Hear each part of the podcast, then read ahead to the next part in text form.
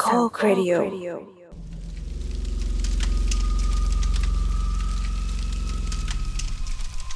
สวัสดีครับท่านผู้ฟังสามโคกเรดิโอนะครับ ผมกู้ภัยนะครับกลับมาพบกับรายการ ครู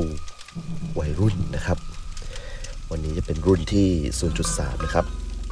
เราออกมาจากตัวโรงเรียนนะครับ แล้วก็ผมนะครับได้คว้าเอา กล่องเอกสารทั้งหมดนะฮะที่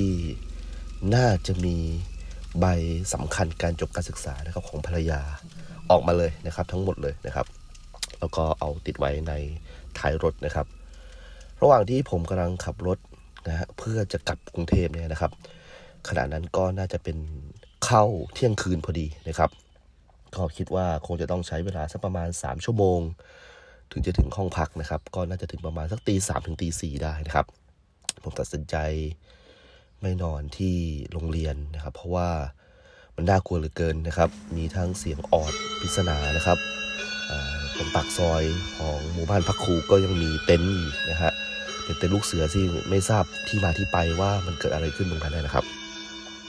ผมตัดสินใจขับรถนะครับเป็นระยะทางร่วมประมาณสัก 300 กิโลเมตรได้นะครับ จากจุดโรงเรียนที่ผมอยู่นะครับ ระหว่างนั้นก็ ภาวนานะครับ ขอไม่ให้เกิดอุบัติเหตุใด ๆ นะครับ การใช้ชีวิตอยู่ในถนนเส้นนี้นั้น คุณจะได้เห็นรถนะฮะที่เสียหลักพลิกคว่ำนะครับ ตกไปตรงกลางนะครับ ถนนเนี่ยบ่อยมากนะครับ แล้วก็ทุกๆ ครั้งที่ผมได้ขับรถนะฮะแล้วก็มองไปทางเกาะกลางแล้วเจอผู้ประสบเหตุเนี่ยนะครับ ก็ได้แต่ภาวนาว่า อย่าให้เป็นเราเลยนะฮะก็คือเชื่อลึกๆเลยว่าวันหนึ่งเนี่ยต้องเป็นเราแน่ๆนะครับ แล้วก็ ถ้าวันนี้เป็นเรานะฮะเกิดวันนี้ด้วยความอ่อนล้านะครับ จากการเดินทางไปแล้วกลับเลยในช่วงสั้น ๆ เนี่ยนะครับ คงรู้สึกเสียใจนะครับที่โอ้ยเราน่าจะพักนะฮะเราไม่น่าจะแบบเป็นหลอนกับเรื่องอะไรไร้สาระนะฮะเราน่าจะพักผ่อนที่บ้านอะไรประมาณนี้นะครับแต่เอาละมันเป็นการตัดสินใจแล้วนะครับ ผมก็จะพยายามขับรถไปให้ถึงกรุงเทพมหานครให้เร็วที่สุดนะครับ ผมขับรถไปเรื่อยๆครับ จนผ่านไปหนึ่งตำบลแล้วนะครับ แล้วก็พยายามนึกถึงนะครับ เรื่องอะไรที่นึกแล้วมันสบายใจนะครับ ล่าสุดผมก็นึกถึงน้องไผ่ใช่ไหมฮะน้องไผ่เป็นหัวหน้าห้องมสองทับเจ็ดนะฮะซึ่งเผอิญชื่อพ้องกับผมนะฮะแล้วน้องไผ่เนี่ยก็เป็นเด็กที่กลับตัวกลับใจนะครับ เป็นเด็กที่ถ้าเกิดสมมุติว่าได้ครูที่ปรึกษาที่ไม่เข้าไม่เข้าใจเขาอะนะเขาก็คงจะเตลิดนะครับ ไปกับสังคมภายนอกแล้วเรียบร้อยนะครับ การนึกถึงไผ่นะครับ มันทำให้ผมนึกถึงภารกิจนะครับหนึ่งที่ผมได้ทำแล้วผมก็ภูมิใจมากๆนะครับ ก็คือ การเยี่ยมบ้านนักเรียนนะครับ การเยี่ยมบ้านนักเรียนเนี่ยเป็นนโยบายนะครับ ของการศึกษาขั้นพื้นฐานเลยที่ อยากให้คุณครูทุกคนนะครับไปเห็นการเป็นอยู่ของนักเรียนนะครับที่ที่บ้านของเขาอะนะครับ ก็ถือว่าเป็นครั้งแรกนะครับ ในชีวิตครูที่ได้ไปเยี่ยมบ้านนักเรียนนะครับคงต้องบอกก่อนว่าก่อนที่ผมจะมาบรรจุที่โรงเรียนแห่งนี้เนี่ย ผม ไม่ได้มีความสามารถในการขับรถเลยนะครับ ผมเพิ่งมาขับรถเป็นตอนไปเป็นครูเนี่ยแหละนะครับ เพราะฉะนั้นในปีแรกที่ทำการเป็นครูเนี่ย ไม่ได้เยี่ยมบ้านนักเรียนนะครับ ไม่ได้เยี่ยมบ้านนักเรียน แล้วก็เอาจริง ๆ แล้วผมก็ยังไม่มีประจำชั้นเป็นเรื่องเป็นราวเลยในปีแรก เพราะว่าหลาย ๆ คนอยากให้ผมทำงานดูแลสภานักเรียนไปก่อนนะครับ แล้วก็ไม่ต้องไปกังวลเรื่องของการเยี่ยมบ้านนักเรียนมากนักนะครับ ถ้าไม่มีรถจริง ๆ เนี่ย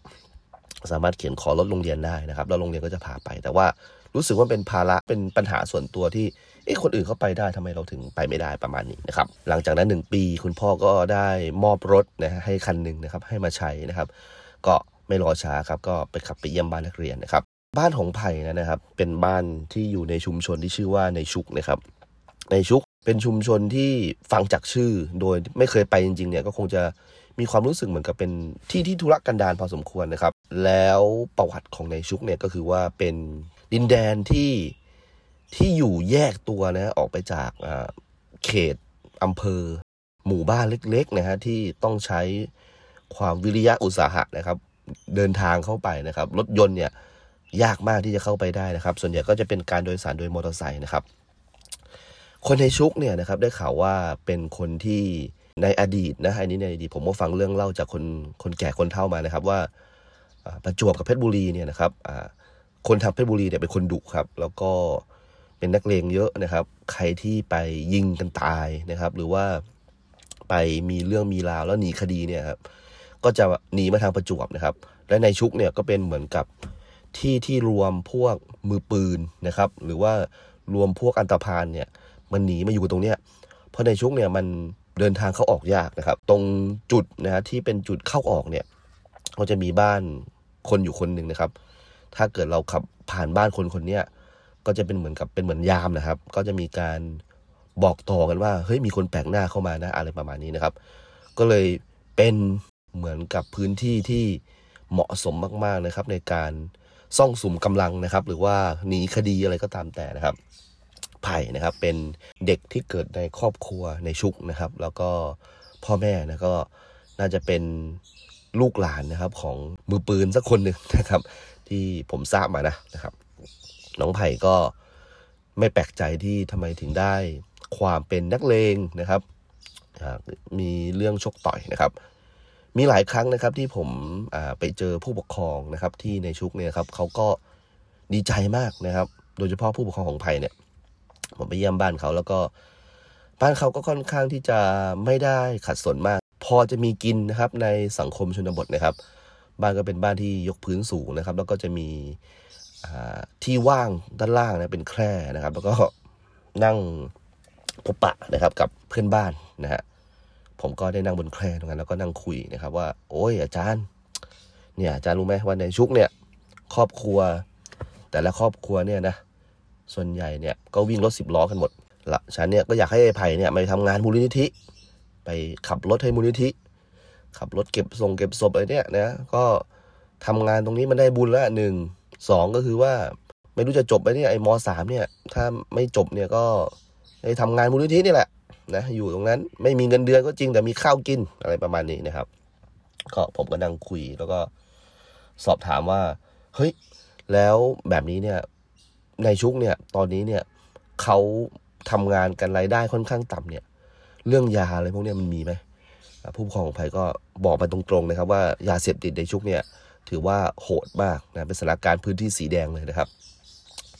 ว่ากันว่าทุกบ้านเนี่ยนะครับ เกือบจะแปดสิบเปอร์เซ็นตนะครับขายยาบ้าหมดเลยนะครับ ผมก็ฟังแล้วก็แบบโอ้โห จริงเหรอ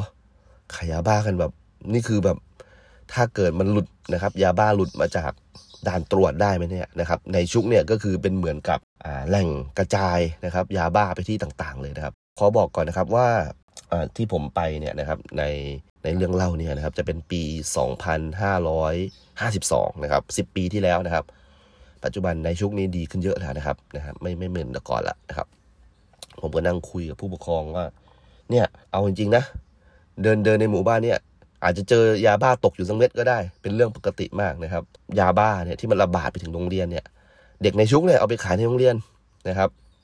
แล้วเด็กในชุกเนี่ยจะไม่กลัวใคร เพราะว่าหนึ่งคือบางครั้งเนี่ยที่ทำธุรกิจอันนี้อยู่ได้เนี่ย เพราะว่ารู้จักคนในด้วย รู้จักตำรวจด้วยประมาณนั้นนะครับ เพราะฉะนั้นถ้ามีเรื่องมีอะไรเนี่ยเหมือนกับว่า ก็จะเห็นตำรวจมากินเหล้าที่บ้านนะฮะในแคร่เนี่ย ทุกเย็นนะฮะก็เลยไม่รู้สึกว่าจะต้องเกรงกลัวอะไรนะครับ เพราะว่า ผู้ใหญ่ในบ้านเมือง ไม่ว่าตำรวจนะครับ หรือว่าเป็นผู้มีอิทธิพลนะครับ ก็จะแวะเวียนเข้ามาในที่ตลอดนะครับ เพราะฉะนั้นเด็กที่มาจากในชุกเนี่ยก็จะมีนิสัยอย่างหนึ่งก็คือว่า จะเป็นคนนักสู้นะครับเป็นสู้คนนะครับเคยได้ยินครั้งหนึ่งว่าการสอนลูกนะครับของคนในชุกเนี่ย จะสอนว่าถ้าวันนี้มีเรื่องนะแล้วไม่เอากลับนะ กลับไปบ้านเนี่ย โดนพ่อตีซ้ำฟังไม่ผิดนะพ่อผมสอนตลอดเลยว่าถ้าไปโรงเรียนแล้วมีเรื่องเนี่ย พ่อจะตีนะ เออพ่อจะแบบไม่ไว้นะแบบนี้คือเป็นนิสัยที่ไม่ดีพ่อไม่อยากมีนักเลงแต่พ่อแม่ของนายชุกไม่เหมือนกันนะครับ ถ้ามีใครมาหาเรื่อง แล้วไม่เอาไม่ซัดไม่ทะเลาะวิวาทไม่ไปเตะเขาเนี่ย กลับมาบ้านโดนเตะนะนี่คือวิธีการสอนลูกที่ไม่เหมือนกันนะครับอ่าผมอยู่ตรงนั้นมันก็ค่อนข้างเปิดโลกพอสมควรว่า อืมเขาคิดอย่างนั้นจริง ๆ แล้วก็นี่คือความคิดที่บริสุทธิ์มากๆนะครับ ถ้าเรานะครับ ติดภาพนะครับ กับการเลี้ยงดูลูกตามตำรานะครับ นี่คือฉีกตำราทิ้งทุกอย่างนะครับ แล้วก็ไม่สนใจด้วยถ้าเกิดลูกจบมาจะขายยาบ้าก็มีให้ขายนะครับ ในขณะที่คนส่วนใหญ่เนี่ยเลี้ยงลูกมาก็อยากจะให้ลูกเนี่ยมาเป็นข้าราชการนะครับ เป็นทหารพยาบาลตำรวจนะครับอันนี้คือเปอร์สเปกทีฟของคนที่อยู่ตามชนบทนะ โอ้โห มันเปิดโลกกว้างเลยนะครับ ในช่วงนี้สุดยอดมากนะครับ แต่สิ่งหนึ่งที่ผมประทับใจมากคือว่าพ่อแม่นะครับ ผู้ปกครองที่อยู่ในชุกเนี่ย บอกผมว่า ครูเนี่ยเป็นครูคนแรกเลยนะ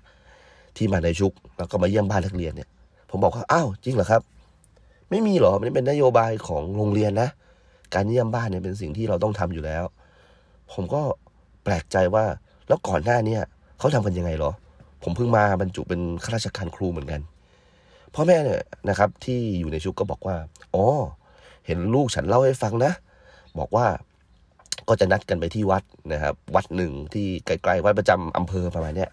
แล้วคุณครูที่ปรึกษาก็นัดผู้ปกครองมานะครับ ในวันที่แบบอาจจะมีงานบุญอะไรแบบเนี้ยแล้วก็มาเซ็นเอกสารว่า เออเนี่ยนะมาเยี่ยมบ้านอะไรประมาณเนี้ยแล้วก็จะมีลายเซ็นผู้ปกครองอะไรประมาณนี้ แล้วก็สอบถามกันนะครับ ที่วัดไม่มีการมาเยี่ยมจริงๆ เพราะว่ามันเสียเวลานะครับ ในหนึ่งห้องเนี่ยมีประมาณ 28 ถึง 35 คนเนี่ย บางคนเนี่ยนะฮะอยู่ที่ริมชายทะเล บางคนอยู่บนภูเขาเลยนะครับ เพราะว่าประจวบเนี่ยเป็นจังหวัดที่ค่อนข้างแคบนะครับ เราจะมีภูมิทัศน์ทั้งทะเลและภูเขานะครับ เราเห็นในแผนที่เนี่ยแม้ว่ามันจะแคบก็จริงนะครับ แต่ว่าการที่เราไปทางซ้ายสุดไปขวาสุดเนี่ยมันคือ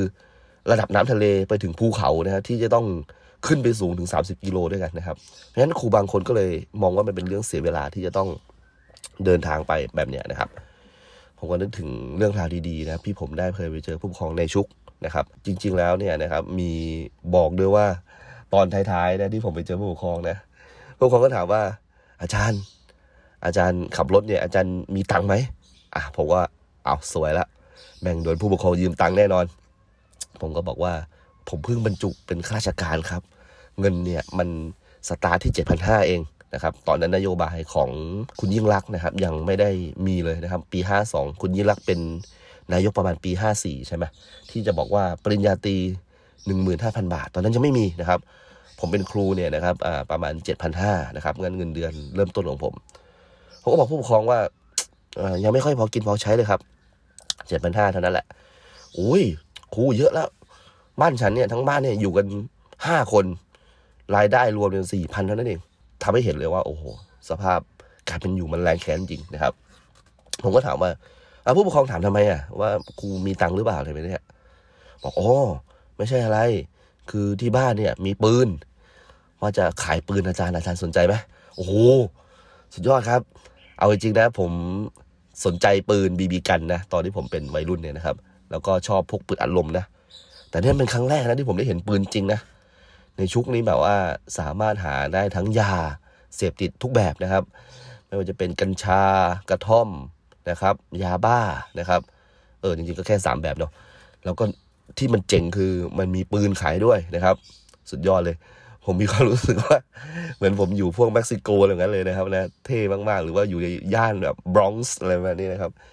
โอ้โหครั้งแรกที่ผมได้เห็นปืนของแท้นะครับ ผมก็บอกไปว่าอะงั้นเดี๋ยวถ้ามีตังค์เดี๋ยวจะมาช่วยแล้วกันนะสักกระบอกเลยเนี่ยนะครับบอกโอ้จริงนะอาจารย์ บอกอ๋อจริงจริงแต่ว่า ผมก็ทราบนะว่าปืนพวกนี้เป็นปืนเถื่อนนะครับ ดีไม่ดีอาจจะเคยไปยิงใครตายมาก่อนแล้วด้วยก็ได้นะครับงั้นการเป็นข้าราชการนะครับ โดยเฉพาะครูด้วยนะครับ แล้วก็ไปพัวพันกับของพวกนี้อันตรายมากกับวิชาชีพนะครับ ตอนนั้นก็รับส่งๆไปนะครับ แต่ว่าก็ก็ดีใจที่ได้เห็นปืนเป็นครั้งแรกนะครับ ผมขับออกมาจากในชุกนะครับ แล้วก็เห็นว่าในชุกเนี่ยนะครับ มีการปลูกกัญชาด้วยนะครับ สุดยอดเลยนะฮะตอนนั้นกัญชาเนี่ยก็คือว่าเขาจะปลูกแซมกับต้นพริกนะครับ แล้วก็หลายๆคนนะฮะในนั้นก็นั่งตรงแคร่นะครับ แล้วก็ใช้ไม้เป็นบ้องเลยนะครับบ้องใหญ่เลยนะครับ แล้วก็นี่คือกัญชาจริงๆนะที่ที่แบบว่าสูบแบบโดยบ้องไม้ไผ่นะครับ ผมไม่เคยเห็นแต่กัญชาที่สูบโดยเป็นเครื่องแก้วอะนะครับแต่นี่คือผมเห็นแบบโปรเซสตั้งแต่มันเป็นต้นเนี่ยนะครับ แล้วก็ ใช้การสูบแบบคลาสสิกก็คือเป็นแบบบ้องไม้ไผ่จริงๆนะฮะโอ้โหแบบถือว่าเปิดโลกมากนะครับ ก็ขับรถออกมานะครับ แล้วก็อ๋อโอเค ปีหน้าต้องมาอีกในชุกสนุกดีนะครับ โอเค นั่นก็คือวันที่ผมได้ไปสัมภาษณ์นะครับบนบ้านของไผ่นะครับแล้วผมก็ยิ้มนะครับ ระหว่างที่ผมขับรถกลับกรุงเทพนะครับ ถึงจุดจุดหนึ่งที่มองไปข้างหน้าเนี่ยนะครับ เห็นเป็นเหมือนกับ ผู้คนนะครับกำลังมองอยู่นะครับ นี่ผมกลับมาเพชรเกษมแล้วนะผู้คนกำลังมองอยู่มุ่งอยู่นะครับ ผมก็คิดว่าข้างหน้าเนี่ยคงจะต้องเป็นอุบัติเหตุแน่นอนนะครับแล้วผมก็กดกระจกดูนะครับ ด้วยความที่ไม่มีรถตามหลังมานะครับ ผมก็สามารถขี่ช้าๆได้นะครับ แล้วผมก็มองเข้าไปนะครับ โอ้นะฮะอันนี้คือรถที่ไม่ใช่รถที่ผมคุ้นเคยเท่าไหร่นะแต่เป็นรถพวกรถ ครอบครัวนะครับ ไม่ใช่รถแบบกระบะหรือว่ารถบรรทุกของประมาณนี้ก็หงายท้องนะอยู่กลางถนนเลยนะครับ ผมมองด้วยใจที่ว่า เออเฮ้ยถ้าหลุดออกมาจากเฟรมตรงนี้อาจจะเห็นคนขับนะครับ ซึ่งน่าจะเลือดท่วม แล้วก็นอนอยู่บนพื้นเนี่ยนะครับ ผมก็ตัดสินใจว่า ผมควรจะปิดกระจกดีหรือเปิดกระจกดูต่อดีนะครับผมก็ตัดสินใจครับ ผมก็ดูต่อนะครับเปิดกระจกดูต่อ แล้วก็ไม่ผิดหวังจริง ๆ ครับ เป็นภาพของผู้ชายคนหนึ่งนะครับโอ้โหนอนเลือดท่วมเลย แล้วก็มีบุรณิธิอยู่ตรงนั้นนะครับ อยู่ตรงนั้น ผมกำลังเพ่งไปดูนะครับว่า ผู้ชายคนนี้เนี่ยครับเสียชีวิตหรือเปล่านะครับไม่รู้จะดูไปทำไมนะครับจริงๆแล้ววันนี้ก็โดนพึ่งโดนผีหลอกมานะครับไปหาเรื่องทำไมก็ไม่ทราบนะครับ ยังเห็นอ่านอนสันๆอยู่นะครับ ก็แสดงว่ายังไม่ได้เสียชีวิตนะครับ อะเมื่อสบายใจแล้วว่าเขาไม่ได้เสียชีวิตเนี่ย ก็พยายามไล่สายตาไปดูอีกครับว่า เอ๊ะมูลนิธิที่มาเก็บศพตรงนี้นะครับ หรือว่าเก็บผู้บาดเจ็บตรงนี้มีภัยอยู่หรือเปล่า เพราะว่าผมคิดถึงเขามากเลย ถ้ามีอยู่เดี๋ยผมจะจอดรถแล้วลงไปคุยเลยนะครับ พยายามมองไปทั่วๆนะครับ ก็ก็ด้วยที่ว่ารถมันเคลื่อนตัวอยู่ด้วยแหละนะครับ ผมก็มองไปแบบละเอียดพอสมควร แต่ว่าก็มั่นใจนิดๆว่าไม่น่าจะมีภัยเลยนะครับ เพราะว่าภัยเนี่ยเป็นเด็กวัยรุ่นเองนะครับ ตอนนั้นที่ผมแยกจากเขาก็น่าจะ เขาน่าจะอายุสักประมาณสิบเจ็ดปีเท่านั้นเองนะครับสิบเจ็ดถึงสิบหกปีเท่านั้นเอง แล้วก็ทำงานให้มูลนิธินะครับ ไม่มีฮะไม่มีผมดูดูดีแล้วไม่มีภัยแน่นอนนะครับ ก็กดกระจกขึ้นแล้วก็ขับรถต่อนะครับ ขับไปเรื่อยๆนะครับ ตอนนี้ผมห่างจากตัวโรงเรียนเนี่ยมาประมาณสักครึ่งชั่วโมงแล้วนะครับ จุดต่อไปที่ผมจะต้องเจอแน่ๆเนี่ยก็คือว่าเป็นด่านตรวจอำเภออำเภอหนึ่งนะครับ การเดินทางตรงนี้ก็คือว่า เราจะต้องทำใจได้เลยว่าด่านตรงนี้เราเจอตลอดนะครับ ผมเจอด่านตรงนี้มาทั้งชีวิต เพราะว่ามันเป็นตัวเชื่อมจากบ้านผมในปัจจุบันเนี่ยนะฮะจนถึงโรงเรียนเนี่ย มันจะต้องผ่านด่านนี้ทุกวันเลยนะครับ แล้วก็รถจะติดมากเพราะมันเป็นด่านถาวรไม่ใช่ด่านชั่วคราวนะครับไม่ใช่ด่านลอยเหมือนที่คุณมาพิทบูเขาไปเล่นอยู่นะฮะนี่เป็นด่านจริง ๆ ต้องมีตำรวจอยู่ตลอดนะครับ ผมเคยพูดคุยนะครับ กับตำรวจที่อยู่ในด่านที่นี่นะครับ เพราะว่าข้าราชการเนี่ยมักจะเจอกันวันที่ 12 สิงหาวันที่5ธันวาเนี่ยนะครับเราจะต้องแต่งชุดขาวนะครับ ประดับประดับเครื่องราชอิสริยาภรณ์นะครับ ไปยังอำเภอนะครับ แล้วก็ไปนั่งทำกิจกรรม ต้องเจอกันบ่อยมากกับสำนักอื่นๆนะครับ ไม่ว่าจะเป็นตำรวจนะครับข้าราชการหน่วยอื่น ๆ คุณหมออะไรประมาณนี้เราจะเจอกันบ่อยนะครับ ในวันเหล่านี้นะครับ หมวดคนหนึ่งนะครับที่คุมนะครับเขตตรงเนี้ย นะครับ เขตตรงเนี้ยเป็นคนพื้นที่ที่อยู่มานานนะเขาก็เป็นคนคุยสนุกมากเลยนะผมก็คุยว่า เอ๊ะผมเนี่ยผ่านตรงนี้บ่อยมากเลยนะถามหน่อยว่าทำไมรถเนี่ยบางครั้งเนี่ยก็ปล่อยผ่านบางครั้งก็กักนานเลยวันนี้นะครับ ก็บอกว่าเวลาที่กักรถไว้นานๆเนี่ย คือมีมีเหมือนกับข่าวลับมานะครับ แล้วก็มีการการวอบอกกันว่าว่าเฮ้ยป้ายทะเบียนนี้อันตรายว่ะ ถ้าเจอต้องต้องดัก ต้องกักไปก่อนเลยนะครับ ผมก็พูดคุยว่า โอ้ ถ้าเกิดวันไหนที่ไม่มีข่าวก็คือปล่อยได้เลยใช่ไหมครับ แต่ว่าถ้ามีข่าวเนี่ยก็คือจะจะต้องหาให้เจอเนาะเขาบอกใช่มันเป็นเป็นอย่างนั้นแหละเขาก็พูดมาตรงๆเลยครับว่าระบบของตำรวจเนี่ยมันเป็นการหารายได้จากล่างขึ้นบนนะครับ ต่างจากทหารที่หารายได้จากบนลงล่าง นี่ที่เขาพูดมาเองนะอันนี้ผมไม่ขอรับผิดชอบคำคำพูดตรงนี้เลยนะครับ เพราะว่าเขาเขาพูดมาให้ผมฟังว่าทหารเนี่ย ยกตัวอย่างนะครับ ถ้าเรามีไบแอสนิดๆนะว่า การซื้อยุทธปกรณ์ทั้งหลายเนี่ยมันมีนอกมีในเนี่ยครับ คนที่ทำเรื่องพวกนี้ก็คือนายทหารที่ยศใหญ่ที่สุดนะครับสมมติได้นอกในตรงนี้มาสักก้อนก้อนหนึ่งเนี่ยเขาก็จะค่อยๆ กระจายให้ลูกน้องของเขานะครับ ลงไปเรื่อยๆลงไปเรื่อยๆคำถามก็คือว่าแล้วตำรวจล่ะตำรวจนี่ต่างกันเลยนะครับ ลูกน้องตัวเล็ก ๆ เนี่ย จะเป็นคนที่เก็บอะไรพวกเนี้ย เล็กๆน้อยๆนะครับบางครั้งเนี่ยผมขับรถต่อจากสิบล้อนะ อยู่ดีก็มีฝาลิดโพนะเด้งลงมานะครับจากจากตัวตัวคนขับเนี่ยครับลงไปที่พื้นนะครับ แล้วก็ท่านตำรวจก็หยิบฝาลิดโพนั้นขึ้นมา แล้วก็รถก็ผ่านได้เลยนะครับ ไม่รู้เหมือนกันว่าฝาลิดโพนี้มันมันมีอะไรนะฮะผมยังเคยแซวกับลูกศิษย์เลยครับ ลูกศิษย์มาปรึกษาเรื่องเรื่องไซโชว์นะครับ ลูกศิษย์ถามว่าอาจารย์เขาอยากให้เราทำไซโชว์ที่แบบว่าแสดงถึง ความเป็นชุมชนของเรานะครับ ผมก็บอกว่านี่ไม่ยากเลย เราก็แค่เอารถบรรทุกที่บรรทุกเกินอะอ่าบรรทุกเยอะๆเลยนะรถบรรทุกเนี่ยบางทีมันมีแค่โครงเหล็กตรงนี้ใช่ไหมแต่เราสามารถต่อให้แบบว่ามันเกินโครงเหล็กนี้ไปได้แล้วก็ขับได้เลยอะ่ะเด็กๆก็บอกว่าอาจารย์มันใช้หลักการวิทยาศาสตร์อะไร บอกว่าโอ้พวกเธอคิดว่าการขนแบบเนี้ยมันผิดกฎหมายไหมล่ะผิดสิอาจารย์โอ้โหเขาให้บรรทุกแค่นี้ทำไมบรรทุกเกินซะขนาดนั้น เดี๋ยวก็ผิดกฎหมายหรอกนะครับ บอกนั่นไงนี่คือไซโชเลย เพราะว่าเราเนี่ยสามารถใช้ฝานะครับเอ็มร้อยแค่อันเดียวนะครับ ก็สามารถที่ทำให้เราผ่านด่านตำรวจได้ นี่แหละ เอาไปโชว์เลย เป็นการสะท้อนท้องถิ่นของเราด้วยนะครับ เด็กๆก็อาจจะงงๆนิดๆว่าผมแบบกำลังแซะตำรวจอยู่นะครับเพราะเด็กก็คือเด็กผมนะฮะขับรถไปเรื่อยๆนะครับ แล้วก็นึกถึงคำพูดนะครับของหมวดคนนั้นนะครับ แล้วตอนนี้เนี่ยนะครับรถมันติดยาวเฟือยมากเลย ผมว่าเอาแล้วนะครับ สงสัยว่ามีใบสั่งแล้วแหละนะครับ สงสัยว่ามีใบสั่งแล้วแหละ ผมก็ค่อยๆขับนะครับ หลังๆเนี่ย ตอนที่ผมแบบเก่าๆแล้วนะ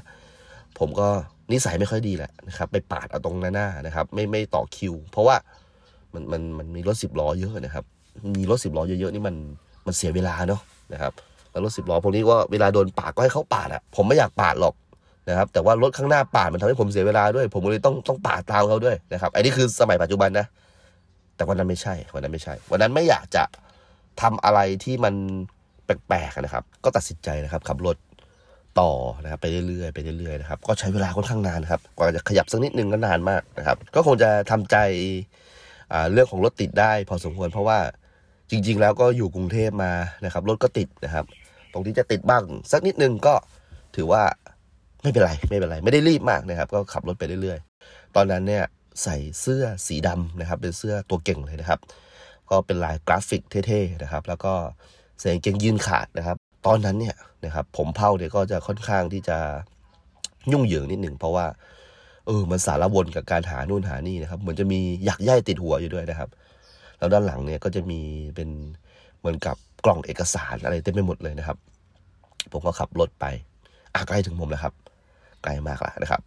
แล้วผมก็ ถึงเวลาที่ผมจะต้องสนทนากับท่านตำรวจนะครับ ที่อยู่ตรงจุดประจำตรงนี้นะครับ ผมก็กดกระจกลงนะครับ ผมมองไปที่ตำรวจนะครับ ซึ่งวันนี้ไม่ได้มาแค่คนเดียว วันนี้มาถึงสามคนนะครับ ผมก็พูดคุยครับว่า อ่า สวัสดีครับ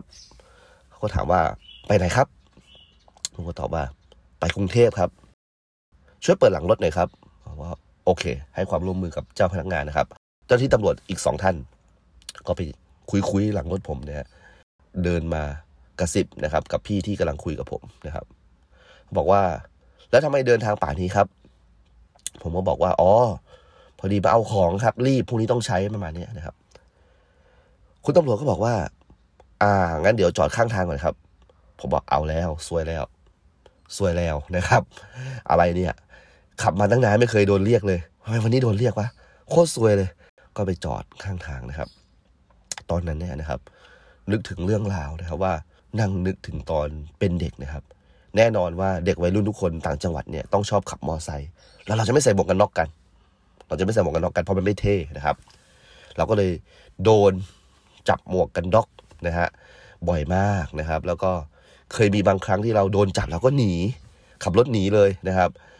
เราอาจจะต้องบอกว่า background นะครับบ้านเกิดผมเนี่ยอยู่ที่จังหวัดยะลานะครับ ถ้าเกิดใครเคยไป search ดูนะครับ จะพบว่าจังหวัดยะลาเนี่ยเป็นจังหวัดที่ผังเมืองสวยมากนะครับ เหมือนจะมีคนฝรั่งเศสมาออกแบบให้นะครับ การขับรถหนีตำรวจเนี่ยเลยสนุกมาก เพราะว่าถนนเนี่ยมันคอนเน็กกันหมดนะครับ ออกตรงนี้โผล่ซอยนั้นนะฮะตรงนี้เป็นสิ่งที่ผมนะฮะมีความรู้สึกว่ามันสนุกจังเลยแต่ก่อนการขับรถหนีตำรวจ ผมไม่ได้ขับเองหรอกไม่มีความสามารถนะครับ แต่เพื่อนผมมันเฟี้ยวมากนะครับ แค่นั่งเนี่ยก็ลุ้นสนุกมากแล้วนะครับ อ่า หลับการเต้นของหัวใจตอนนั้นมันแบบว่า ไม่รู้ว่ากี่ครั้งต่อวินาทีนะ มันแบบสนุกจริง ๆ นะครับ แต่ตอนนี้อะผมไม่สนุกเหมือนตอนนั้น แต่การเต้นของหัวใจเท่าเดิมนะครับ อาจจะเป็นเพราะว่าก่อนหน้านี้นะครับ ได้ยินข่าวมานะครับว่า เฮ้ยมันมีการยัดยานะครับ มันมีการที่เจ้าหน้าที่เนี่ยครับใช้ยาบ้านะครับ แอบยัดเข้าไปเพื่อที่จะเรียกเงินนะครับ ถามว่า เอ๊ะ เราไปปักปั๊มเจ้าหน้าที่ตำรวจหรือเปล่านะครับ จริงๆไม่ใช่ครับ มันเป็นกล้องนะครับ วงจรกล้องที่กล้องดูถนนเนี่ยด้านหน้าเนี่ยครับ ซึ่งตอนนั้นเนี่ยตอนที่ผมโดนโดนเรียกเนี่ย มันเป็นช่วงเวลาที่กล้องพวกนี้กำลังฮิตมากเลย กล้องดูด้านหน้าด้านหลังเลยเนี่ยนะครับ แล้วมันมีสิบล้อคันหนึ่งนะครับ ติดกล้องนี้ไว้เหมือนกันนะครับ แต่หันด้านผิดโอ้โหโชคดีมาก ก็เลยทำให้เห็นกิจกรรมภายในตัวรถนะครับ แทนที่จะเห็นด้านหน้ารถ แต่เห็นภายในตัวรถนะครับ แล้วเห็นชัดเจนเลยว่ามีตำรวจท่านหนึ่งนะครับ ได้ยัดยาลงไปนะครับ ในเบาะสักเบาะหนึ่งนะครับ แล้วก็เคลมว่าเฮ้ยเนี่ย คุณมียาเสพติดในครอบครองนี่หว่า โอ้โหผมนึกถึงข่าวนี้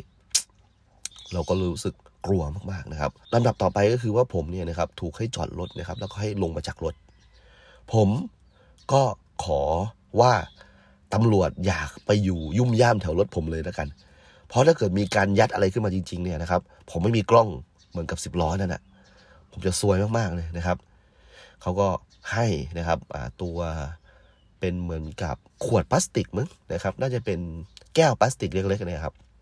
ตอนนั้นรู้ทันทีเลยว่า เขาต้องการตรวจปัสสาวะผมแน่นอนนะครับ แต่ว่าคิวของการตรวจปัสสาวะเนี่ยมันยาวมากนะครับ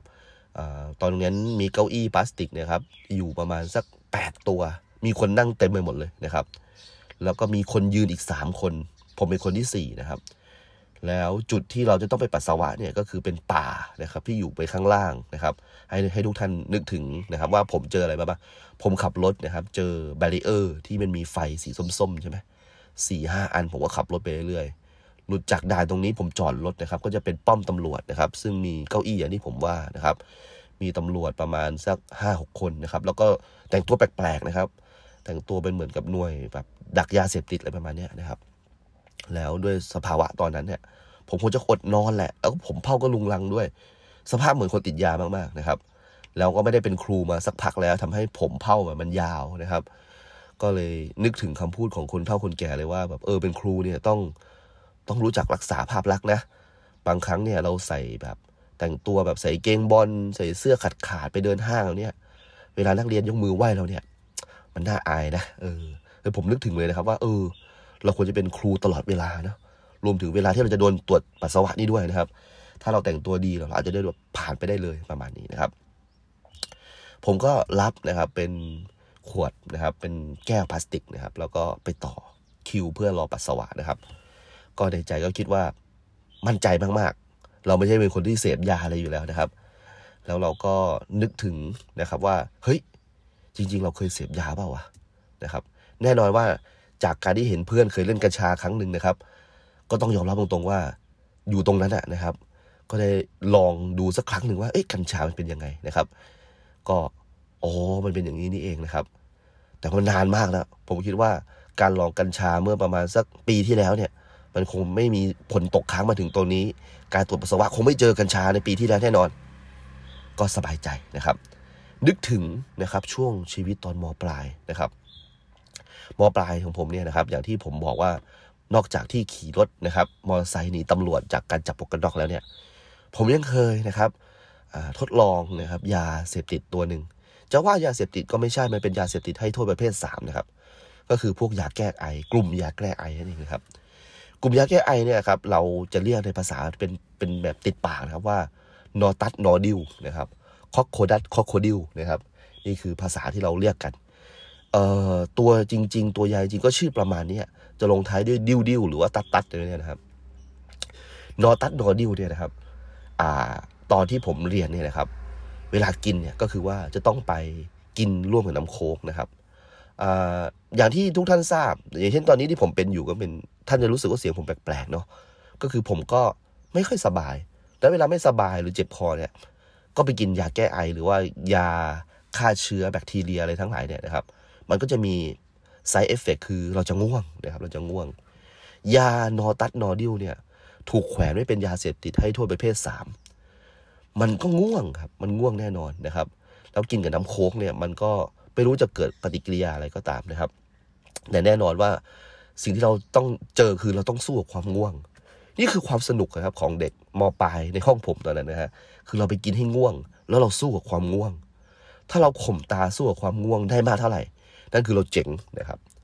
เราเรียกศัพท์นะครับของการที่ฝืนความง่วงเนี่ยครับว่าเพียบนะครับอาการเพียบ ถ้าเกิดสมมุติว่าเรามีอาการเพียบเยอะเนี่ยนะครับ แล้วเราสู้ได้ดีเนี่ยครับ เราจะรู้สึกแบบดีโอ้ยเราจะเราจะหลับแล้วจะหลับแล้วเราเพียบแล้วเราเพียบแล้วแต่เราไม่ยอมหลับนะครับ นี่คือสุดยอดมากนะครับ ผมก็ได้ลองไอ้ไอเนี่ยไอ้พวกนอตัดนอดิวเนี่ยเยอะพอสมควร เพราะมันกินง่าย มันกินง่ายมาก ก็แค่มีช้อนสักอันหนึ่งแล้วก็เทลงไปเข้าปากเอาโคกกินตามเข้าไป โอ้โห เพียบบอกเลยนะครับ มีอยู่ครั้งหนึ่งนะครับ ที่ผมเอารถมอเตอร์ไซค์ไปโรงเรียนนะครับ แล้วจริง ๆ แล้วผมเนี่ยกับคุณแม่เนี่ยครับใช้รถมอเตอร์ไซค์คันเดียวกัน บ้านเราไม่มีตังค์แล้วนะครับ คุณพ่อก็มีรถยนต์ก็ต้องขับไปทำงาน ถ้าเกิดผมจะมาโรงเรียนเนี่ยครับผมจะดูเป็นภาพลักษณ์ที่ค่อนข้างเป็นลูกติดแม่พอสมควร เพราะว่าแม่ต้องมาส่งไปโรงเรียนนะครับ แล้วก็แม่ก็ต้องเอารถมอเตอร์ไซค์เนี่ยขับไปทำงานนะครับ ที่โรงพยาบาล ซึ่งแม่เป็นเจ้าหน้าที่พัสดุที่นั่นนนะครับ ถ้าเกิดผมอยากจะเอารถมาโรงเรียน ก็ต้องทำกลับกัน ผมต้องไปส่งแม่ที่โรงพยาบาลแล้วก็มาโรงเรียนนะครับ แล้วก็ใช้มอเตอร์ไซค์ถ้าไม่มีอะไรสำคัญจริงๆเนี่ยผมจะไม่เอามอเตอร์ไซค์มาโรงเรียนนะครับ เพราะว่ามันยุ่งยากนะครับ แล้วทำให้ผมมาเรียนสายด้วย ครั้งสุดท้ายที่เอามาใส่มาโรงเรียนก็คือว่าตอนนั้นจีบหญิงอยู่นะครับแล้วก็อยากจะไปส่งหญิงที่บ้านประมาณเนี้ยนะครับ ก็เลยต้องตื่นแต่เช้านะครับ ไปส่งแม่นะครับ แม่ก็ไม่รู้ไปทำไมตั้งแต่เช้านะครับ เพราะว่างานแม่เข้าแปดโมงครึ่งแต่ถ้าเกิดสมมุติว่าไปส่งแม่ตรงเวลา ผมก็มาโรงเรียนสายประมาณนั้นนะผมก็เลยอะนะครับ โชคดีที่ว่าอกหักเร็วมากนะครับ ก็เลยไม่ต้องไปคอยรับคอยส่งสาวเจ้าเท่านั้นนะครับ ก็นั่นคือครั้งแรกที่เอามาใส่มาโรงเรียน แต่ครั้งนี้นะไม่เหมือนกันครับ เพื่อนๆนะครับ ขอความร่วมมือขอช่วย ให้ผมเนี่ยเอามอเตอร์ไซค์มาโรงเรียน เพราะว่าตอนนี้ยาแก้ไอมันหมดครับ ผมก็บอกเพื่อนๆว่าเฮ้ยจะดีเหรอวะเราไม่เคยทำผิดกฎหมายเลยว่ะเฮ้ย มันไม่ได้ผิดกฎหมายอะไร เนี่ยยาแก้ไอเนี่ยนะ มันเป็นของดีไม่งั้นมันจะเรียกว่ายาได้ยังไงนะแล้วที่ที่เราจะต้องไปรับเนี่ยนะครับ มันเรียกว่าหน้าถ้ำ หน้าถ้ำเนี่ยเป็นที่ที่ห่างจากตัวตัวเมืองของเราเนี่ยนะครับ ประมาณสักสามสิบนาทีในการขับมอเตอร์ไซค์ได้นะครับ ผมก็บอกว่าร้านยาที่หน้าถ้ำเนี่ยนะครับ ถ้าพูดกันตอนนี้นะ ตอนนี้ผมเป็นผู้ใหญ่นะ เป็นร้านยาที่ไม่มีจรรยาบรรณมาก ๆ เลยนะครับ เพราะว่าขายสิ่งที่จะเป็นสารเสพติดให้เด็กนะฮะ ถึงตอนนั้นเราเราไม่ได้แบบอะไรมาก เรารู้สึกว่าเฮ้ยเจ๋งว่ะ แม่งมีการขายยาแก้ไอให้เด็กได้ด้วยเว้ย ในเมืองเนี่ยไม่มีใครกล้าขายเลยนะครับ ต้องออกไปประมาณแบบเนี่ยหน้าถ้ำนี่แหละ ถึงจะมีมีแบบการซื้อขายนอตัดนอดิวนี้ได้ แล้วเหมือนจะสั่งมาแบบเป็นล็อตเพื่อขายนักเรียนโดยเฉพาะเลยนะครับ ไม่ว่าจะเป็นยะลานะครับ หรือว่าในชุกนะครับ ก็จะมีตัวปล่อยนะครับ ยาเสพติดให้เยาวชนเสมอนะครับ เอาละผมก็ตัดสินใจไปไปเราอัดสามกันไปเลยนะครับ ก็ขับรถอัดสามกันไปนะครับ ผมเนี่ยไม่อยากที่จะ ไปโดยไม่มีตัวเองนะครับ เพราะว่านี่มันเป็นรถแม่นะครับ ก็อัดสามกันไปนะครับ ไปที่หน้าถ้ำนะครับปรากฏว่าก็เพื่อนเนี่ยครับไม่รู้ไปเอาแบงค์มาจากไหนโอ้โหแบงค์ห้าร้อยแบงค์สองใบเลยนะห้าร้อยสมัยผม ตอนเป็นยังเด็ก ๆ เนี่ยประมาณปีสี่สามสี่สี่ประมาณเนี้ยนะครับโอ้โหถือว่ามันแบบเป็นเงินที่ค่อนข้างเยอะนะ เงินที่ค่อนข้างเยอะมากนะครับ ก็ได้มาขวดหนึ่งนะครับ มาขวดหนึ่ง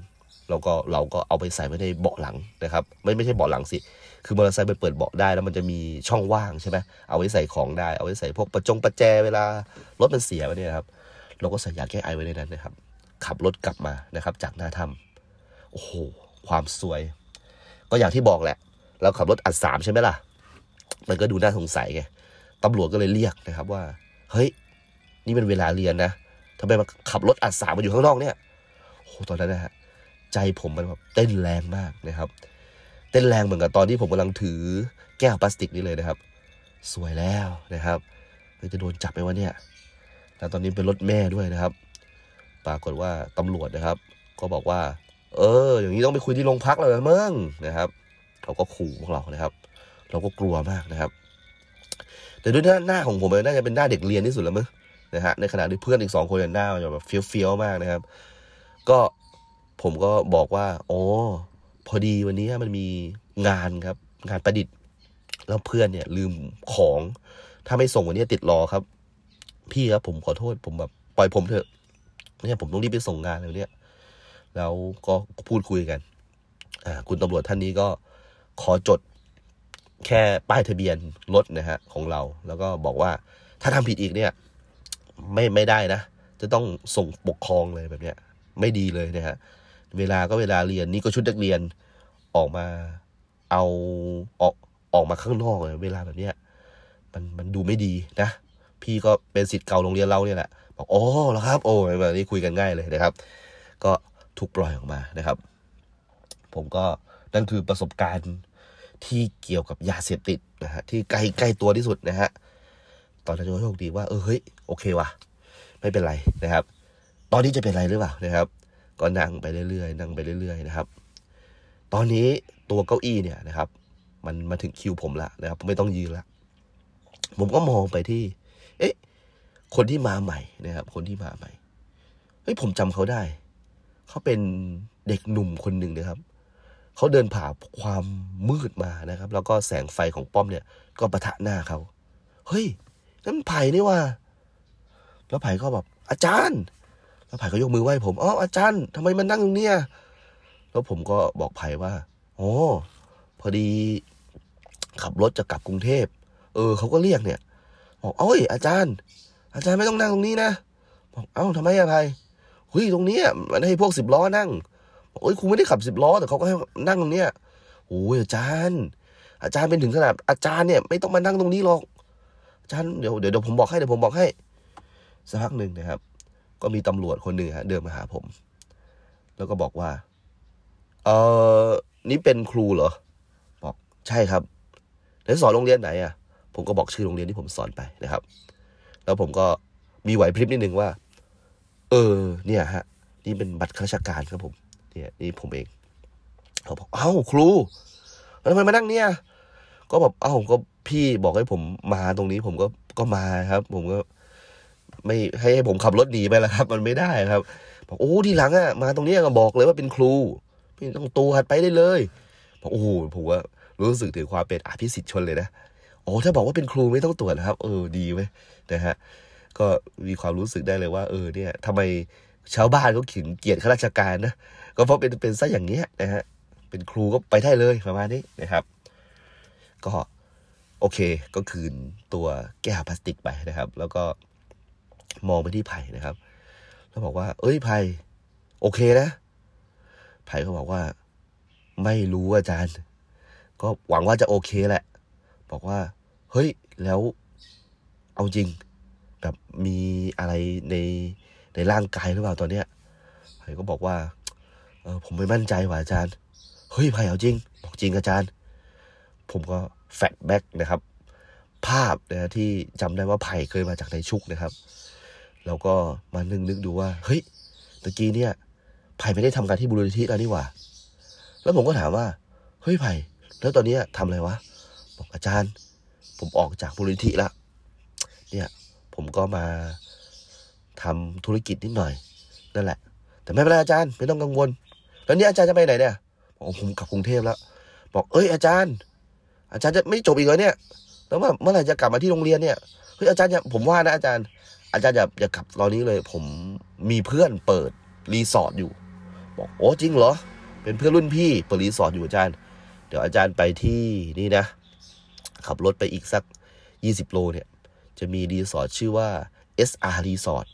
เดี๋ยวอาจารย์เลี้ยวเข้าไปที่ SR Resort นะ แล้วบอกว่าไผ่แนะนำมา บอกโอ้ขอบใจมากขอบใจมากเอออาจารย์ไปจริงนะอาจารย์ไปจริงนะแต่บอกบอกเลยนะว่าไผ่แบบแนะนำมานะ บอกเออได้ได้ได้ผมก็เป็นห่วงไผ่ครับเฮ้ยไผ่โอเคนะ คือไผ่เป็นคนช่วยผมนะไม่ให้แบบผมต้องแบบไปตรวจปัสสาวะอะไรประมาณเนี้ยโอ้โหอาจารย์สบายมาก เดี๋ยวผมเอาตัวรอดได้ อาจารย์ไปนะเอสอาร์เนี่ยนะอ๋อได้ได้ได้ได้นะครับ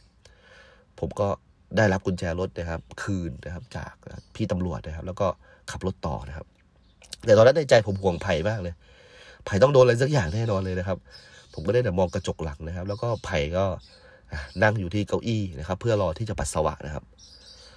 ผม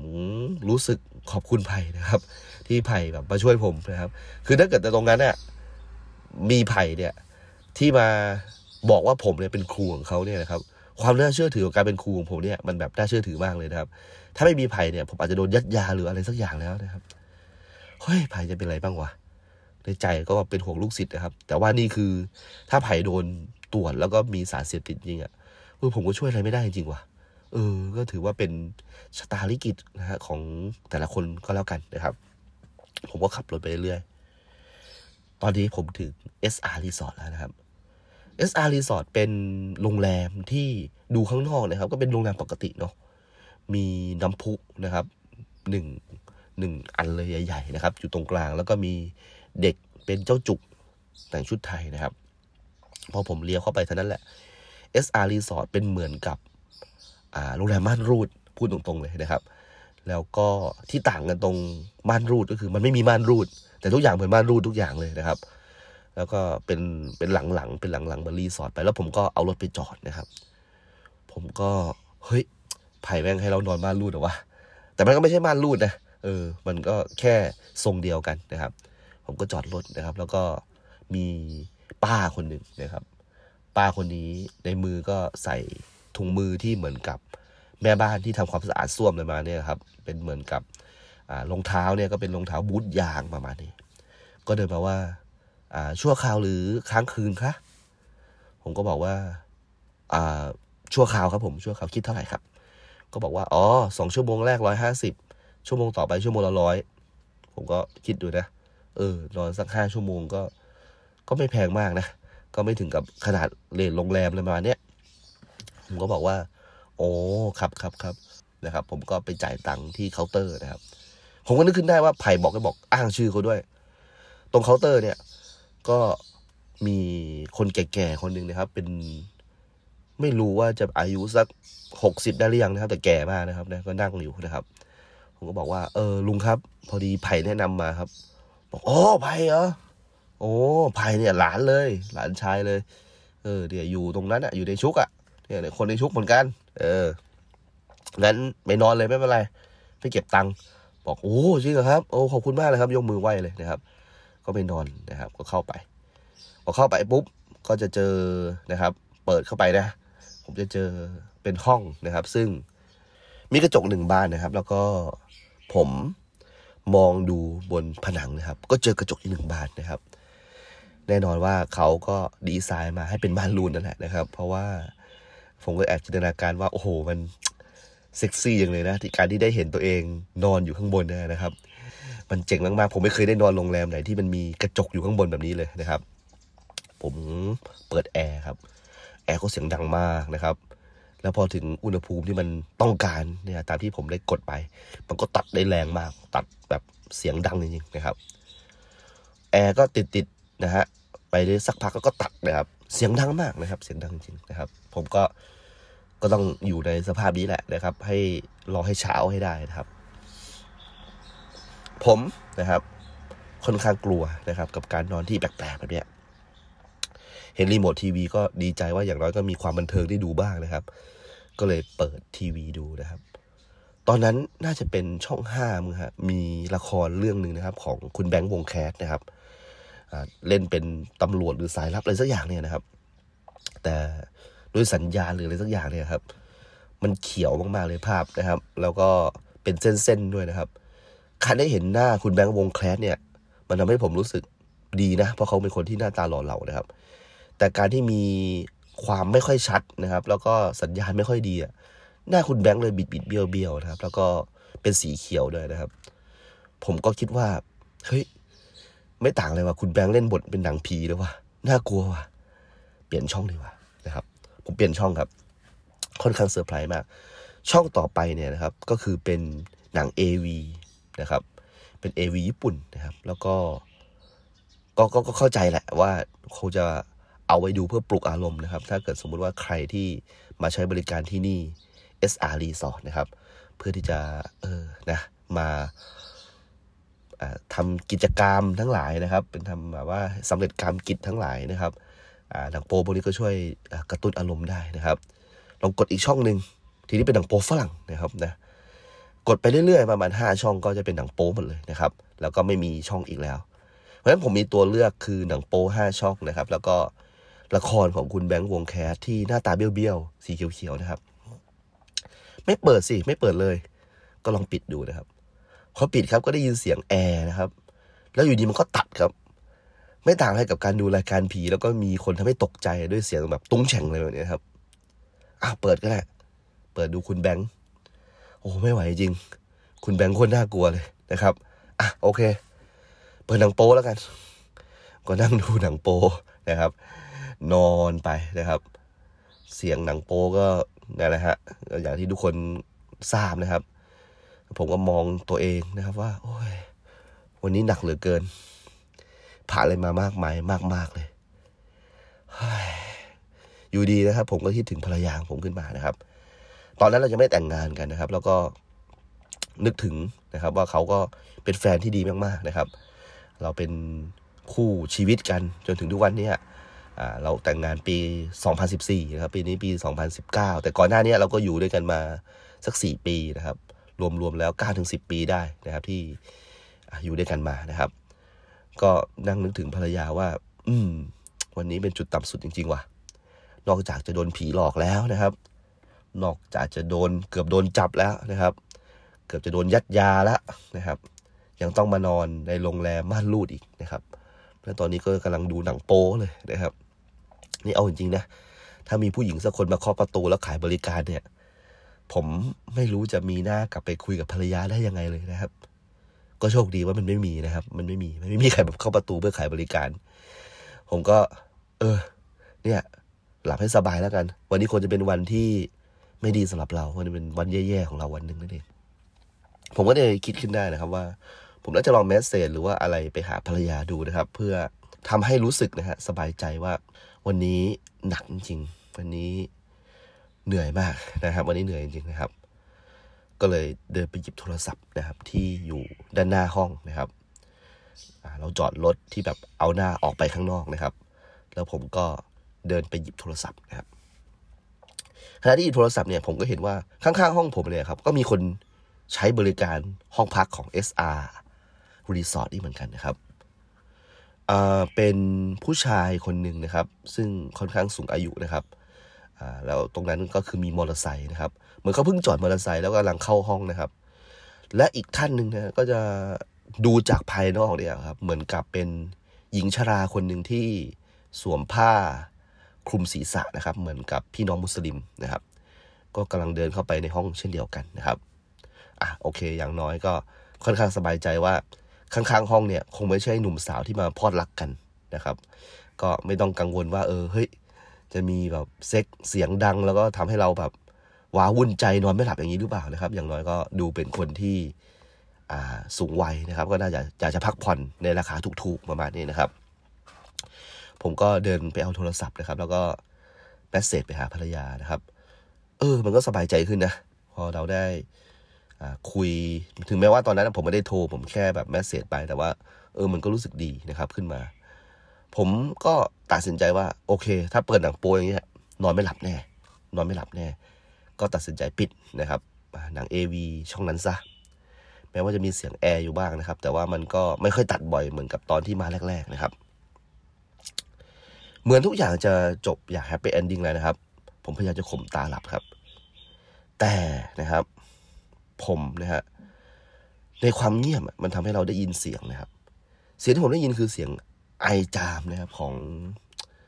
ของผู้หญิงนะครับแต่เสียงไอจามนั้นนะเป็นเสียงของผู้หญิงสาว เอาจริงผมก็ไม่ได้มีความชำนาญในการแยกเสียงไอจามของคนนะฮะก็ไม่ไม่สามารถรู้ได้ว่าเขาเป็นใครนะครับ เพศไหน แต่ตอนนั้นเนี่ย